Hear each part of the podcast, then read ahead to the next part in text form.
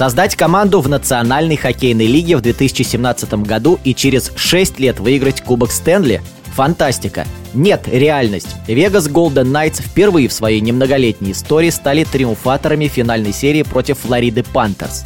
Рыцари выиграли 4-1 в серии. Хоккейный эксперт Павел Лысенков считает, что этот успех не случайный и есть несколько факторов, которые помогли выиграть Кубок Стэнли. В том числе и российский нападающий Вегаса Иван Барбашов. Команда в первом же сезоне играла в Кубке Стэнли в финале и сохранила костяк, и эти пять лет через тернии к звездам они шли, потому что второй сезон команда провалила, и были неудачные моменты. Как раз долго собирался этот состав Вегаса, причем по частицам, по крупицам. И в начале сезона успех Вегаса предугадать было можно. Команда входила в пул в не самый длинный, я бы даже сказал, короткий список фаворитов. И не просто так команда выиграла в регулярном чемпионате западную конференцию. Это не так просто. Это Флорида команда сенсация. С 17 места вышла в плей-офф, а Вегас закономерно вошел и был одним из лучших на Западе. Вегас по ходу финала действительно имел ощутимый перевес. Тут наложились два фактора. С одной стороны, был силен сам Вегас, который набрал ход в плей-офф. У команды замечательный баланс. Поймал кураж вратарь Эдин Хилл, который не считался топовым вратарем, но бывает такой звездный миг у парня случился. Великолепный подбор защитников, очень глубокая атака, так что Вегас катил на полной скорости на всех четырех колесах. И при этом Флорида после 10 дней паузы после третьего раунда была не похожа сама на себя, и начали вылетать игроки из-за травм. Мэтью Ткачук даже не участвовал в последнем матче.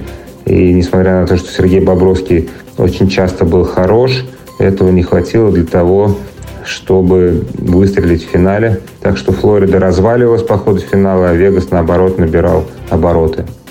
Иван Барбашов, форвард, который в юниорских лигах по молодости набирал много очков. Он был топовым форвардом, потом попал в НХЛ и в Сент-Луисе его начали использовать как силовика. Он играл в четвертом звене, когда брал Кубок Стэнли с Сент-Луисом в 2019 году.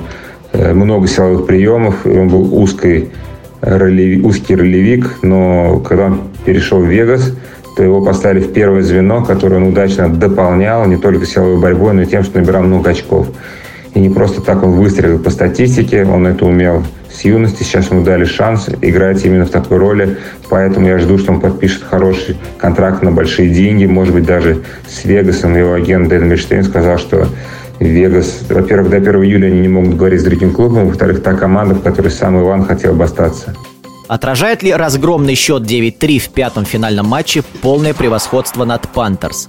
Разгромный счет в пятом матче финала, но не только в пятом. Можно вспомнить, как после первых двух матчей в Вегасе э, Golden Knights вели 12-4 по шайбам.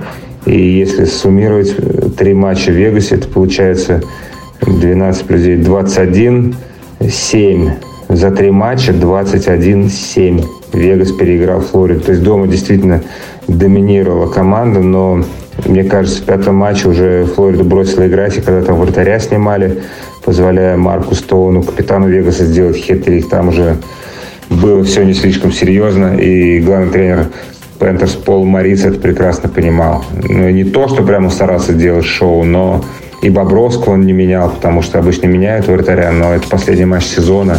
Какой смысл дергать, пусть доиграет до конца. Кого еще из игроков чемпионской команды можно выделить? Можно выделить и нужно Джонатана Маршесо, который был признан самым ценным игроком плей-офф, получил Conn Smythe Trophy. Парень, которого не выбирали на драфте, который через низшие лиги пробивался в НХЛ. В Тампе, был, был во Флориде, провел хороший сезон, но Panthers его просто не защитили на драфте расширения. Он ушел в Вегас как раз в тот первый год, когда команда дошла до финала. Однозначно надо выделить Марка Стоуна, невероятный капитан, лидер плей-офф по перехватам и невероятно полезный хет-трик в финале, в финальном матче хет-трик этого не было с 96 -го года, когда Петр Форсберг забивал в Флориде три гола. И надо выделить вратаря Эдина Хилла, который действительно не был супер топом, но он грамотно воспользовался своим шансом и помог Вегасу победить в финале и вообще выстрелить в этом плей-офф. В эфире спортивного радиодвижения был хоккейный эксперт Павел Лысенков. Решающий